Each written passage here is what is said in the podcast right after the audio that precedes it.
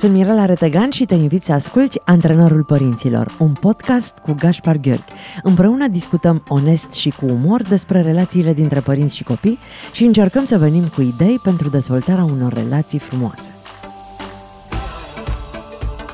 Bună dimineața, Gașpar! Bună dimineața, Mirela! Din nou împreună? Mare bucurie! Să știi că și eu aștept duminica dimineața pentru întâlnirea cu tine, mai ales că astăzi vorbim despre un subiect în care eu sunt uh, ca peștele în apă. Mm-hmm. Am trecut prin această experiență, am foarte mulți prieteni în jurul meu care se confruntă cu ea și am foarte multe întrebări pentru tine și uh, lucruri de abordat care vin de la ascultătorii noștri. Când părinții se despart, copiii se împart. Cam asta e tema de astăzi. Nu o să fie o temă foarte ușoară, dar încercăm să o abordăm cu o notă de optimism și privită dintr-un punct de vedere um, pozitiv, pentru că presupunem că facem asta pentru binele și de dragul copiilor noștri în primul rând. Sună foarte bine. Eu am trecut prin această experiență, am, uh, m-am despărțit de tatăl Maiei când ea avea patru ani și am realizat de-a lungul timpului cât de greu este pentru un copil să treacă cu bine prin această experiență.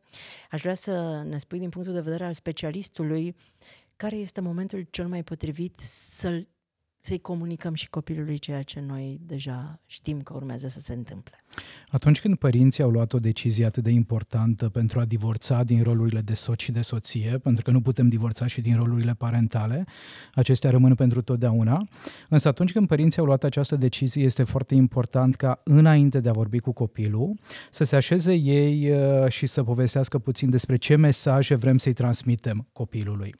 Și aici de cele mai multe ori asta e o mare provocare pentru că unul dintre părinți e de acord cu divorțul, celălalt încă nu e pregătit, deci s-ar putea să fie nevoie de o perioadă un pic mai lungă de timp până să-i spunem copilului exact că începând de anul viitor sau începând de uh, luna viitoare viața se va schimba un pic pentru că unul dintre părinți nu va mai locui cu noi, pentru că probabil că regulile vor fi altele și aici e important de știut că de cel mai multe ori copilul are nevoie să știe, pe de o parte, ce se va întâmpla în viitor, cine mă va duce la grădiniță, cine se va ocupa de activitățile mele extrașcolare, adică copiii au nevoie de informații foarte, foarte practice.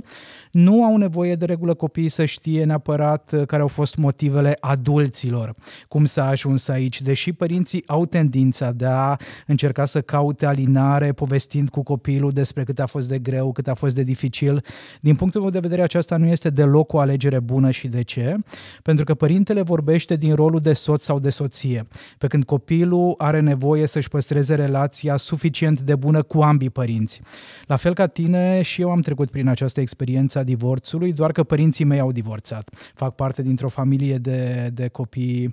Uite, uh, putem să abordăm din cele două puncte de vedere situația asta. Și îmi aduc aminte atât de clar, Mirela, de momentele în care mama încerca să ne prezinte o imagine a tatălui pe care noi o vedeam altfel, copii fiind, și cât de dureros era pentru sufletul copilului Gașpar să se împartă cumva, să înțeleagă ce încearcă mama să spună, dar în același timp să-și păstreze și loialitatea față de tată. Mi se pare extrem de important ce ai spus tu acum.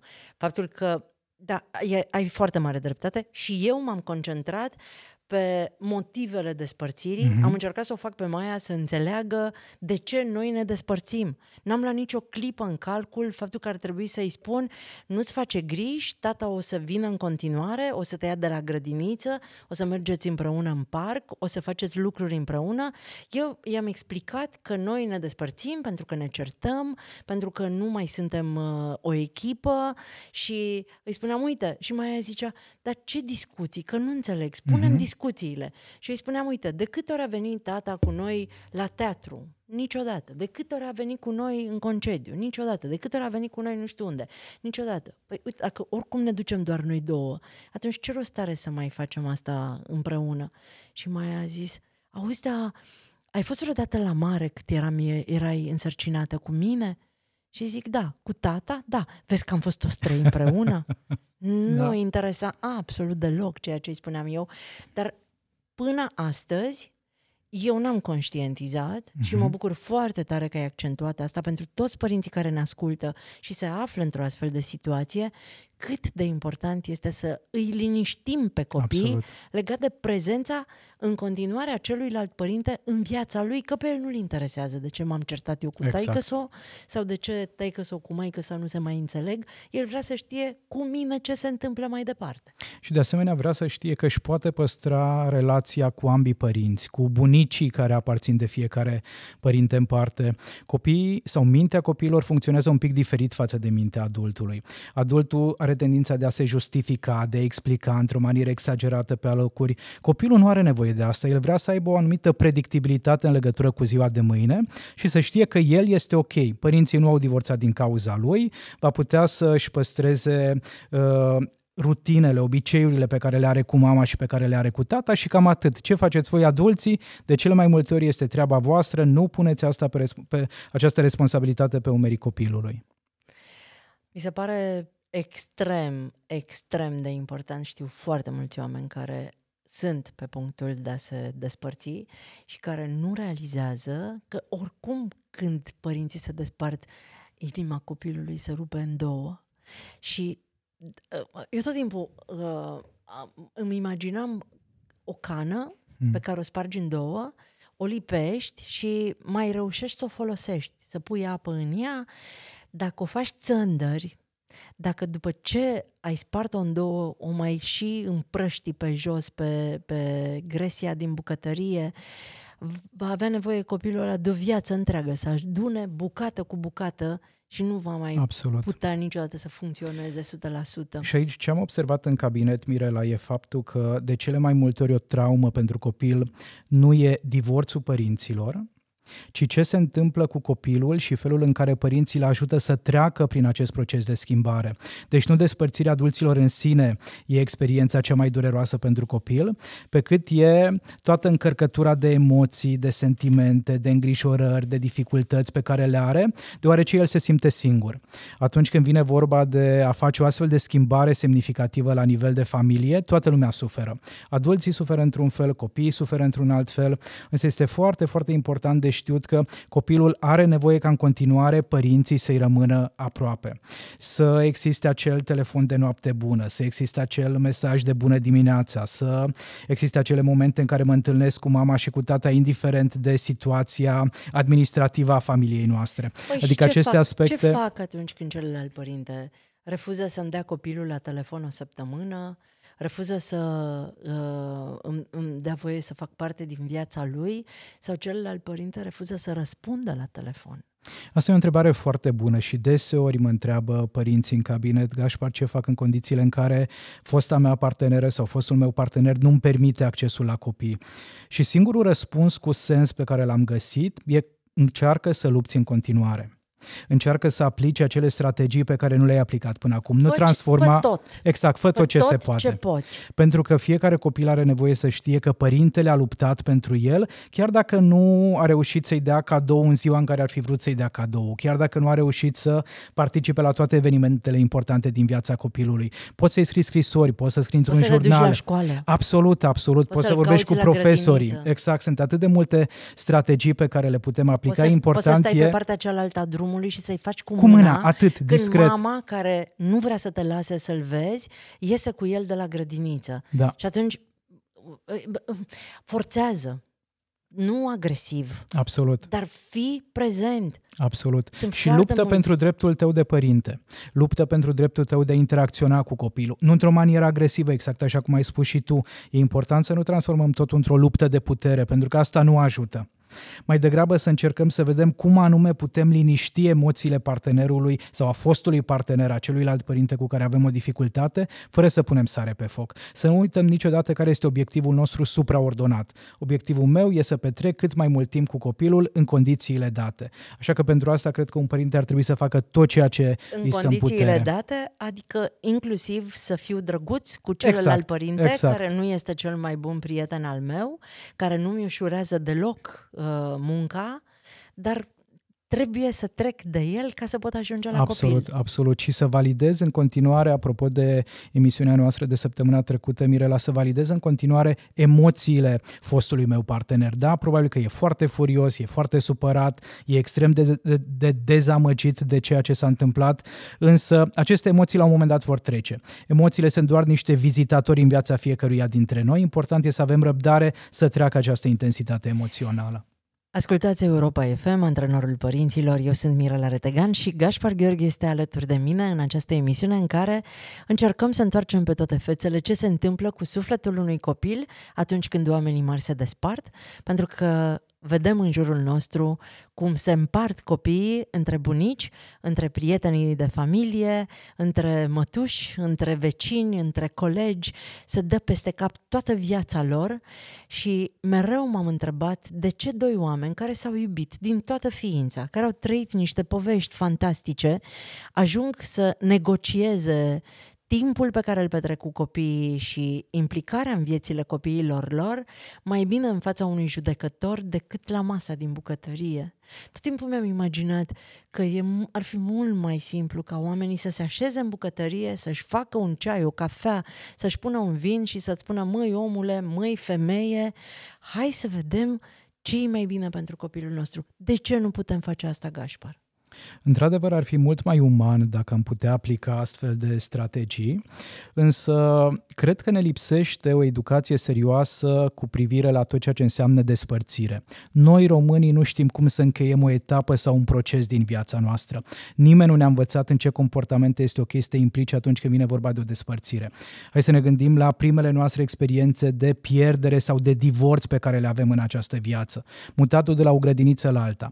Câți dintre noi am crescut în familii în care părinții ne-au încurajat să ne despărțim de colegii de grupă, de educatoarea care avea grijă de noi. Același lucru se întâmplă și în momentul în care mergem la școală. Poate nu ne încadrăm în colectivul respectiv. Poate părinții se mută, iau decizia de a ne muta cu toți într-un alt oraș.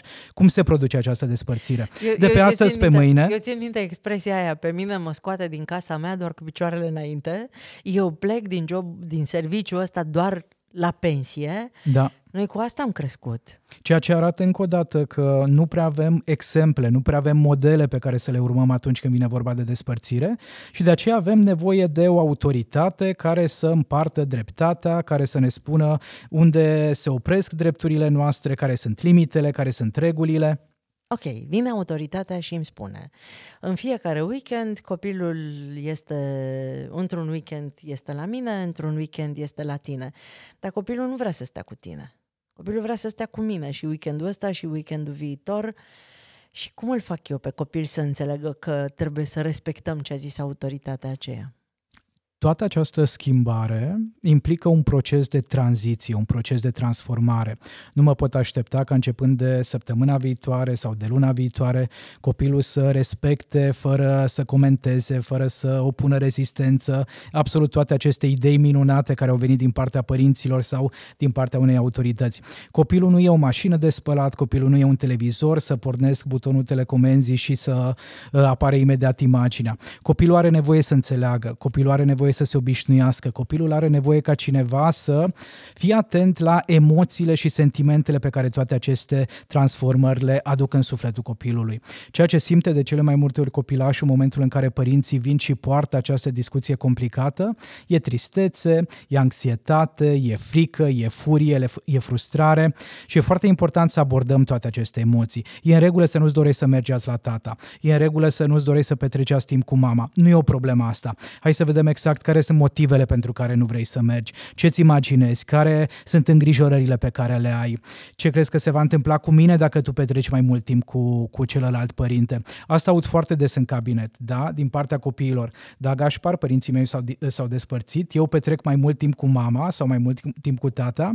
Atunci când vine vorba de a interacționa cu părintele celălalt, îmi e teamă să nu divorțeze mama și tata și de mine. Părintele rezident, părintele cu care locuiesc. Mi-e teamă că în momentul în care voi merge și voi petrece după amiaza la tata sau weekendul la tata, mama va fi foarte supărată luni dimineața când mă voi întoarce. Deci cumva copiii își pun astfel de semne de întrebare. Maia, Maia de fiecare dată când era cu mine, uh, îi răspundea telegrafic tatălui mm. Ei și de fiecare dată când era la el, îmi răspundea mie telegrafic și noi fiecare ne frustram în casele noastre până când am avut această discuție la un moment dat și i-am zis, dar de ce nu o lași? I-ai zis tu să vorbească atât de puțin cu mine? Că... Și a zis, nu, și eu am același sentiment când o sun și e cu tine că mă expediază. Și am întrebat-o pe Maia și mi-a zis că pur și simplu consideră că ăla e timpul celuilalt părinte și nu vrea ca părintele care este lângă ea, fizic, să simtă că în timpul lui îi acordă Uh, atenție celuilalt. Ceea ce are foarte mult sens și ne arată încă o dată cât de creativ pot să fie copiii, cât de ușor găsesc ei strategii. Lor. E foarte multă durere, însă și foarte multă capacitate de adaptare. Nu aș vrea să ducem toată discuția acum înspre o dramă. Înspre dramă. Într-adevăr, okay. sunt multe emoții dificile acolo pe care este important să le abordăm, însă fiecare copil, fiecare părinte, fiecare familie are această capacitate de a se adapta situațiilor noi de viață, chiar dacă la început nu e foarte simplu și ușor. Ce facem cu bunicii? Bunicii sunt o altă relație foarte importantă în viața fiecărui copil și aici de cele mai multe ori bunici, bunicii susțin uh, sau sunt de partea părinților, de partea copiilor lor. Dacă fiul meu e supărat pe fosta lui soție și eu probabil că voi fi supărat pe fosta mea noră. Și aici cred că este foarte, foarte important ca bunicii să-și dea seama că da, fiul meu poate fi supărat pe fosta soție, dar asta nu înseamnă că și eu e musai să fiu supărat pe mama nepoților mei să fac o diferență între roluri, să-mi dau seama că da, fiul meu jelește într-un anumit fel, fica mea jelește într-un anumit fel, însă asta nu este și lupta mea, e lupta lor. E foarte important ca eu să dau dovadă de respect în continuare față de celălalt părinte al nepotului. Exact, eu bunica, eu bunicul, să încerc să fac tot posibilul pentru a-mi exprima grija, simpatia, atenția și față de uh, părintele, celălalt părinte al nepotului meu. Cumva să nu iau doar partea copilului meu, îl iau în brațe, vai, cât de mult suferă și așa mai departe, să-mi dau seama că da, orice despărțire este grea și pentru celălalt. Ok, ajută-mă pe mine, bunică, să depășesc toate um, nemulțumirile pe care le am pentru fosta mea noră, care mm-hmm. a mhm. nenorocit viața copilului meu și cum mă abțin eu să spun lucruri urâte nepotului despre mama lui atunci când el este în vizită la mine. De ce aș face asta? Pentru că pe de o parte, e normal ca bunica să fie foarte furioasă, E normal ca bunica să fie dezamăgită, probabil că s-a prăbușit un vis uh, foarte important pe care îl avea. Pe de altă parte, a păstra aceste resentimente, a vorbi de rău uh, celălalt părinte al nepotului meu, nu mă ajută deloc nici la a avea o relație un pic mai sănătoasă cu membrii familiei mele, nici n-a mă simți un bunic sau o bunică un pic mai confortabilă în tot ceea ce înseamnă acest rol, adică cumva să-mi dau seama că sunt lucruri care efectiv nu contează. Probabil că în momentul în care deja au divorțat, cel mai sănătos lucru pe care îl pot face este să accept realitatea dată. Nu este neapărat realitatea pe care mi-aș fi dorit-o pentru fiul meu sau pentru fica mea, însă asta este realitatea. E dificil, e neplăcut, viața merge mai departe. Probabil că uh, fiul meu sau fica mea își va găsi un alt partener cu care va interacționa și mai bine, însă cu toate acestea, dacă există și un nepot la mijloc, pentru a păstra sănătatea emoțională a acestui copil, e nevoie de grijă și de respect unul față de celălalt. Și noi învățăm foarte multe lucruri, Mirela, de la uh, seniorii familiei. Aș vrea să uh, ne oprim puțin la o campanie foarte drăguță, pentru că poveste cu poveste creștem în următoarea generație de oameni buni și astăzi aș vrea la antrenorul părinților uh, să uh, aflăm cum se dezvoltă imaginația copilului prin povești. Poveștile reprezintă un mijloc minunat de conectare cu universul copiilor, cu sufletul copiilor și momentul în care părintele găsește acel timp pentru a citi o poveste, pentru a inventa o poveste, pentru a compune o poveste împreună cu copilul, acest copilaș are posibilitatea de a vedea în imagini tot ceea ce se întâmplă în poveste. Cu cât e povestea mai sofisticată, cu cât e mai interesantă, cu cât îi stârnește mai mult curiozitatea copilului, cu atât mai mare va fi capacitatea acestui copil de a construi aceste imagini mentale care îl vor ajuta după aceea foarte mult în viață. Acei copii care se pot conecta cu această energie a informației, care pot să aibă o viziune, care pot să construiască un viitor, sunt copii care vor avea șanse mult mai mari să-și transforme visurile în realitate, în comparație cu acei copii care nu știu sau nu-și permit să-și folosească imaginația. Spuneți-le copiilor povești, Absolut. citiți-le povești, transformați într-o poveste tot ceea ce vreți ca ei să înțeleagă și să rețină și cu siguranță poveste cu poveste creștem următoarea generație de oameni buni.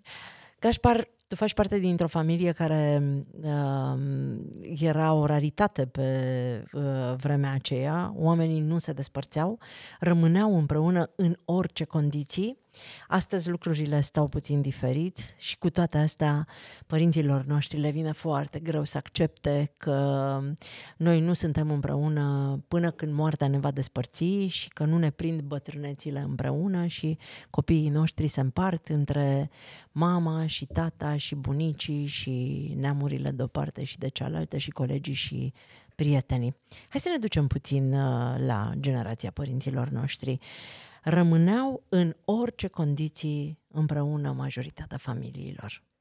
Rămâneau pentru că acestea erau obiceiurile culturale, pentru că nu exista această libertate, această posibilitate de a-ți lua viața de la zero la vârsta de 40-50 de ani.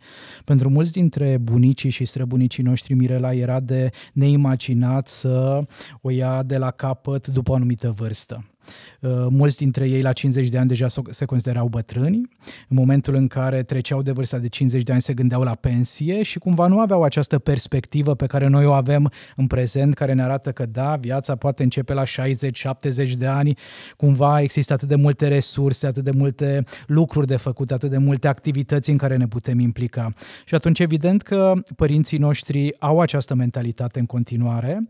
Pentru ei viața poate fi făcută într-un anumit fel, rămânem împreună la bine și la greu, indiferent de nivelul de suferință, indiferent de cât de e de dificil sau de complicat. Rămânem împreună la bine și la greu, aș mai trece cu vederea. Mm-hmm. Dar rămânem împreună la bine și la rău? Pentru că aici e problema. Ei rămâneau împreună la rău, nu la greu. La bătăi, la abuzuri, la uh, lipsa de afecțiune, la exemple extrem de toxice pentru copii? Exact, vorbim de vremuri în care oamenii se sacrificau de dragul relației, fără să își permită libertatea de a se gândi la faptul că lucrurile ar putea să stea și altfel. Și sigur că orice încheiere, orice despărțire, orice divorț vine cu niște emoții dificile. Și cred că mulți dintre bunicii noștri, părinții noștri au vrut să evite aceste emoții dificile, fără să conștientizeze că de fapt durerea, suferința, violența, lipsa de respect, lipsa de comunicare ne afectează la fel de mult din punct de vedere psihologic și emoțional. Cât de mult afectează un copil uh, agresivitatea din familia lui? Foarte mult atunci când un copilaș vede că mama e abuzată fizic de către tată, atunci când un copilaș vede că tata este abuzat fizic de către mamă, e ca și cum acest lucru s-ar întâmpla exact cu el. Copilașul cumva se identifică cu fiecare părinte în parte și fiecare lovitură, fiecare critică, fiecare cuvânt urât e ca un glonț care atinge sufletul copilului. În prezent, atunci când interacționez cu grupuri de specialiști în sănătate mentală, cu grupuri de oameni care, care vin la terapie, majoritatea dintre noi avem o legătură cu divorțul.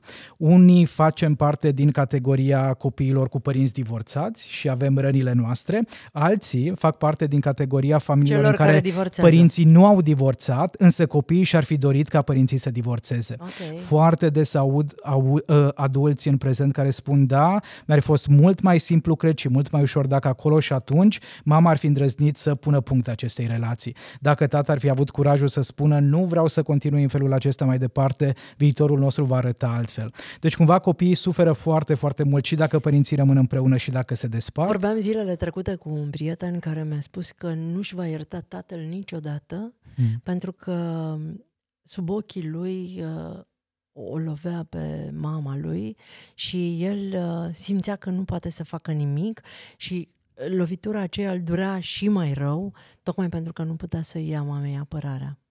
El probabil că se simțea responsabil de starea de bine a mamei, iar lipsa de reacție l-a făcut să se întâlnească cu multă vinovăție, cu multă neputință. Printre ascultătorii noștri sunt foarte mulți oameni care au trecut prin asta. Astăzi sunt adulți și mm, probabil că foarte mulți dintre ei nici nu realizează cât de mult i-a marcat exact. ceea ce au văzut în copilărie. Ce pot să fac eu, adult, dacă în copilăria mea am asistat la agresivitate în casă și mi-am văzut părinții într-o variantă în care n-aș fi vrut să-i văd niciodată. Cum fac eu să-l iert pe tata sau cum fac eu să o iert pe mama care a rămas acolo, uh, chiar dacă uh, a fost foarte rău și pentru mine copilul și pentru ea femeia. Înainte de a ne ierta părinții, primul pas, Mirela, cred că e acela de a relua legătura cu copilul din noi. Știi că am scris acea carte, Copilul Invizibil, în care ideea principală este exact aceasta, ca adultul, indiferent de provocările cu care s-a confruntat pe parcursul vieții, să îndrăznească să-și ofere un pic de timp pentru a face o călătorie în trecut, pentru a se întâlni cu acel copilaj de 5, 6, 7 anișori care probabil că și-a văzut familia uh, dezmembrându-se, și-a văzut părinții fiind agresivi unul la adresa celuilalt. Acest copilaj din noi așteaptă ca la un moment dat adultul care am devenit să se întoarcă și să-i ofere atenție. Nu putem schimba trecutul, într-adevăr, însă cu siguranță putem face ceva pentru a ne apropia de acele emoții dureroase care sunt în continuare în corpul nostru. Mi-aduc aminte că în urmă cu aproximativ 5 ani am participat la un grup de dezvoltare personală și la ultimul modul, în ultima zi din acest grup de dezvoltare personală, trainerul ne-a încurajat să vorbim despre ce am învățat noi uh, cu privire la despărțire în familia în care am crescut. Și pe măsură ce povesteam cu colega cu care făceam diadă, mi-am dat seama că eu nu am avut posibilitatea până la acea vârstă, aveam deja vreo 34-35 de ani, să jelesc primul divorț al părinților mei. Părinții mei au divorțat, s-au recăsătorit, s-au despărțit, e o poveste cu un dans relațional aparte.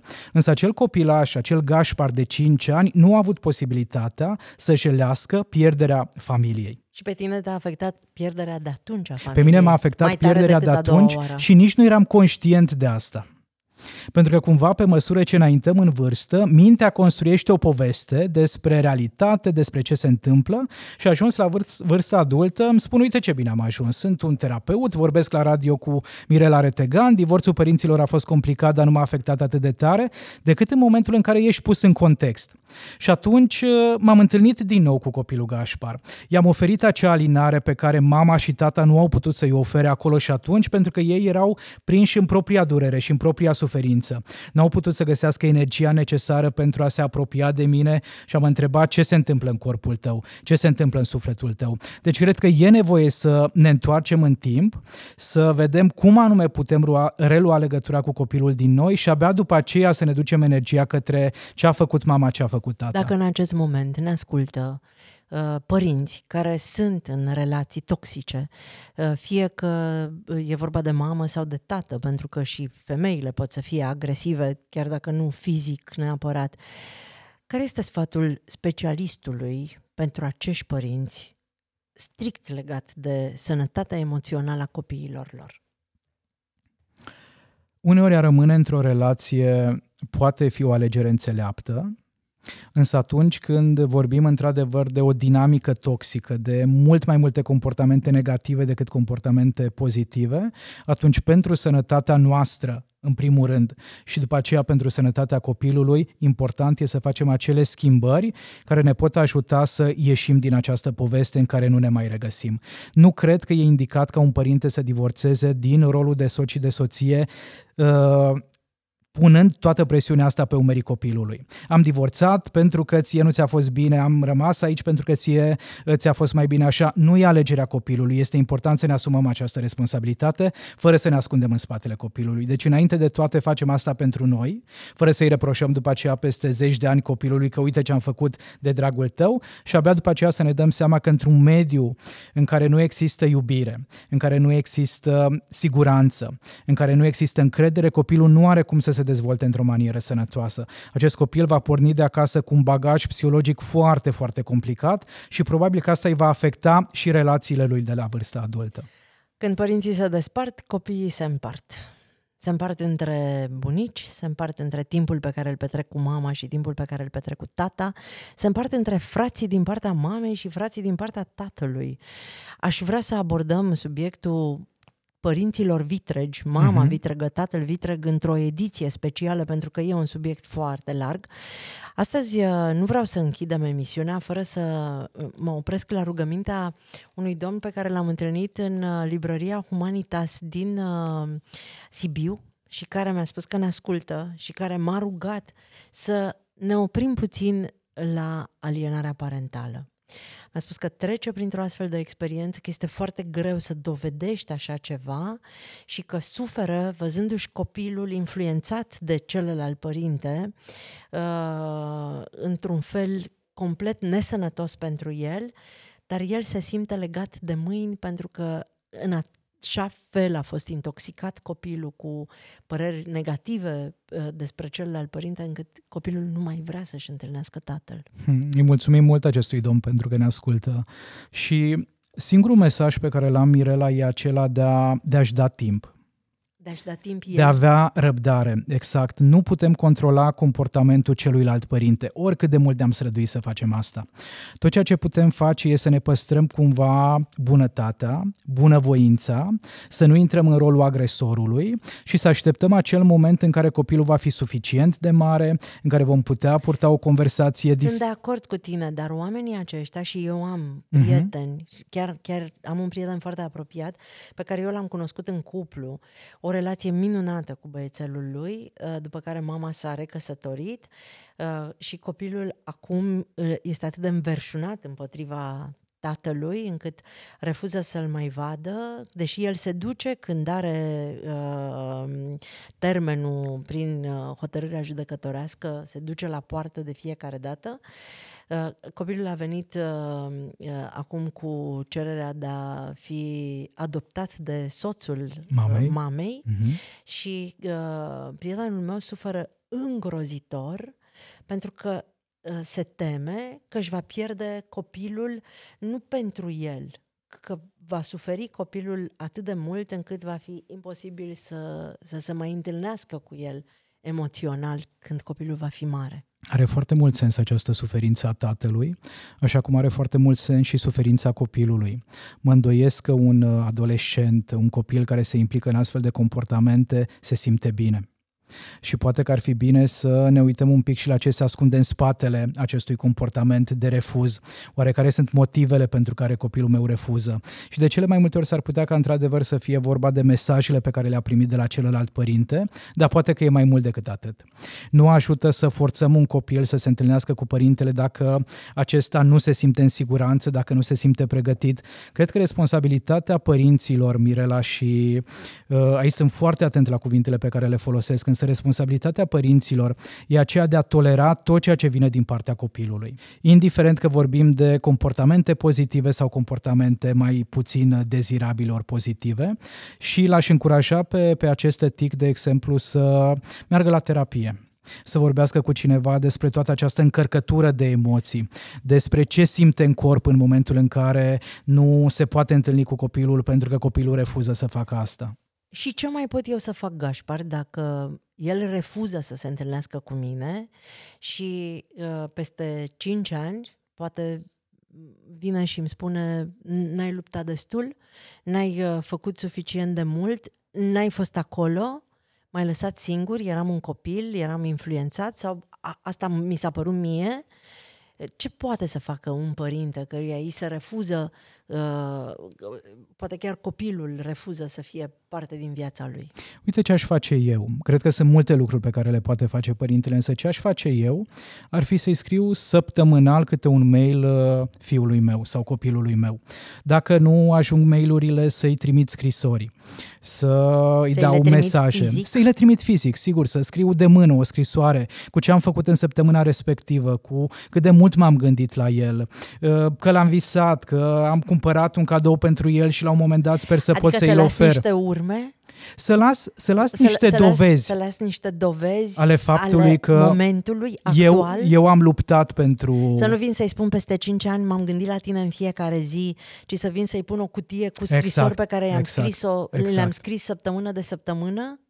Și în momentul respectiv copilul are posibilitatea de a vedea că da, acest părinte a luptat, poate că altfel decât și-ar fi dorit copilul sau și-ar fi imaginat copilul, însă acest părinte a făcut ceva pentru a păstra relația cu fiul sau cu fica sa. Pentru ei e mai important să știe că ne-am străduit decât Absolut. să uh, stăm uh, retrași și supărați că nu putem să facem nimic. Deci putem să facem și decât, ceva. Și decât să folosim doar cuvinte sau noi, vorbe noi goale. Facem, noi facem ceva dacă celălalt ne vede că facem. Adică, și ce fac? Stau și scriu scrisori săptămână de exact, săptămână exact. și el nici nu știe și dacă peste 5 ani nu mai contează. E parte din jobul părintelui. Cașpar acest moment de tăcere sunt sigură că a fost resimțit de toți părinții care zic pe bune? Pe bune. Eu Cu cred tot foarte tare față și de părinți. Ai, ai în față o mamă care a făcut tot, dar tot ce a putut ea pentru o uh, dezvoltare uh, armonioasă a copilului. Asta nu înseamnă că uh, Maia n-a suferit, nu înseamnă că Maia n-are propriile ei întrebări și propriile ei probleme, dar eu, eu Mirela, eu mama ei, știu sigur că am făcut tot ceea ce toată lumea îmi spunea că n-ar trebui să fac, că nu e treaba mea, că uh, celălalt de ce nu face și de ce încerc eu să suplinesc și absența sau lipsa sau neimplicarea celuilalt părinte. Ei sunt foarte multe mesaje care vin din partea celor din jur atunci când o familie se dezbină, însă cred că fiecare părinte e bine să-și respecte responsabilitățile, să se implice în activitățile care pot alina cumva durerea și suferința copilului, indiferent de ce face celălalt părinte. Să nu mă aștept ca celălalt să facă o serie de lucruri pentru că s-ar putea să treacă viața pe lângă mine. Ceea ce pot face eu e responsabilitate responsabilitatea mea și fac asta pentru mine, pentru copil și nu pentru celălalt părinte. N-a fost un subiect deloc ușor. Cred. Dar eu cred că oamenii pot să extragă de aici câteva lucruri. Îți mulțumesc foarte mult. Mulțumesc și Sunt eu. sigură că au reținut câteva aspecte extrem de importante de la ce comunicăm copilului atunci când ne despărțim și la ce putem să facem chiar dacă celălalt părinte sau copilul nu mai vrea să ne vadă o anumită perioadă de timp. Și înainte de a încheia emisiunea, trebuie să spun că m-am întâlnit de curând cu cineva care mi-a spus ceva foarte simpatic. Mi-a zis, doamna Mirela, dumneavoastră trăiți dintr-o campanie în alta. Nu terminați una, concepeți cealaltă. Am terminat eșarfele, am ajuns în secțiile de oncopediatrie și ghici ce?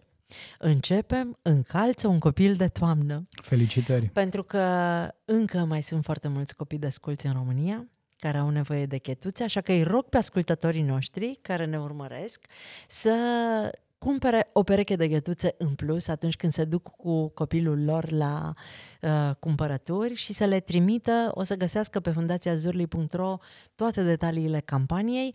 De obicei, în fiecare toamnă strângem între 5 și 10 mii de perechi de ghetuțe. Sunt 20 wow. de județe în care avem asociații și parteneri care duc ghetuțele în satele respective. Așa că îi rog foarte mult să ne dea o mână de ajutor și uh, să fie alături de noi. Îmi place să spun că roata asta a binelui se învârte împreună Absolut și învățăm atât de multe lucruri, Mirela, Cât din de campaniile important tale. e să dăm? O, e foarte important. Cred că e una dintre cele mai uh, recomandate activități în care ne putem implica pentru a ne păstra sănătatea mentală. În momentul în care dăm dovadă de generozitate, în momentul în care ne exprimăm bunătatea și compasiunea față de cei dragi nouă sau față de semenii noștri, copii pe care probabil că nu i-am întâlnit sau nu îi vom întâlni niciodată, în momentul respectiv noi ne simțim un pic mai bine, ceilalți se simt mai bine și lumea asta funcționează că se spune mai bine. că dacă dai, îți vine înapoi. Dar eu nu cred că îți vine înapoi. Eu cred că atunci când dai, când ești generos, când ești bun, de fapt tu îți crești starea ta de bine Absolut. în așa fel încât poți să muți munții. Absolut. E o vitamină pe care o iei. Oamenii iau mai degrabă tot felul de pastile în loc să facă niște gesturi frumoase care îi vor uh, ajuta și mai mult în, uh, în sănătatea lor emoțională, în primul rând. Exact. Köszönöm szépen! Mulțumesc și eu. să le spunem ascultătorilor că asta înseamnă Mulțumesc. Uh, mulțumesc în limba maghiară. Iar voi, dragi ascultători, nu uitați că în spatele unui copil lumină e un părinte soare.